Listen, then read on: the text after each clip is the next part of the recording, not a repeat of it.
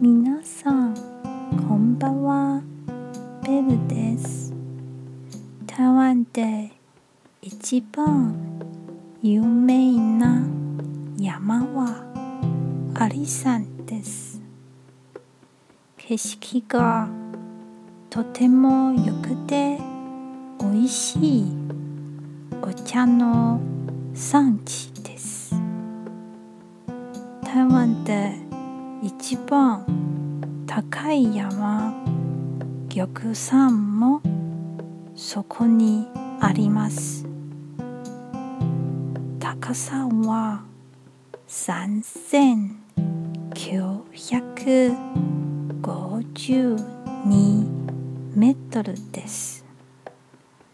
台湾に来たら美味しいお茶を飲んでみてくださいね。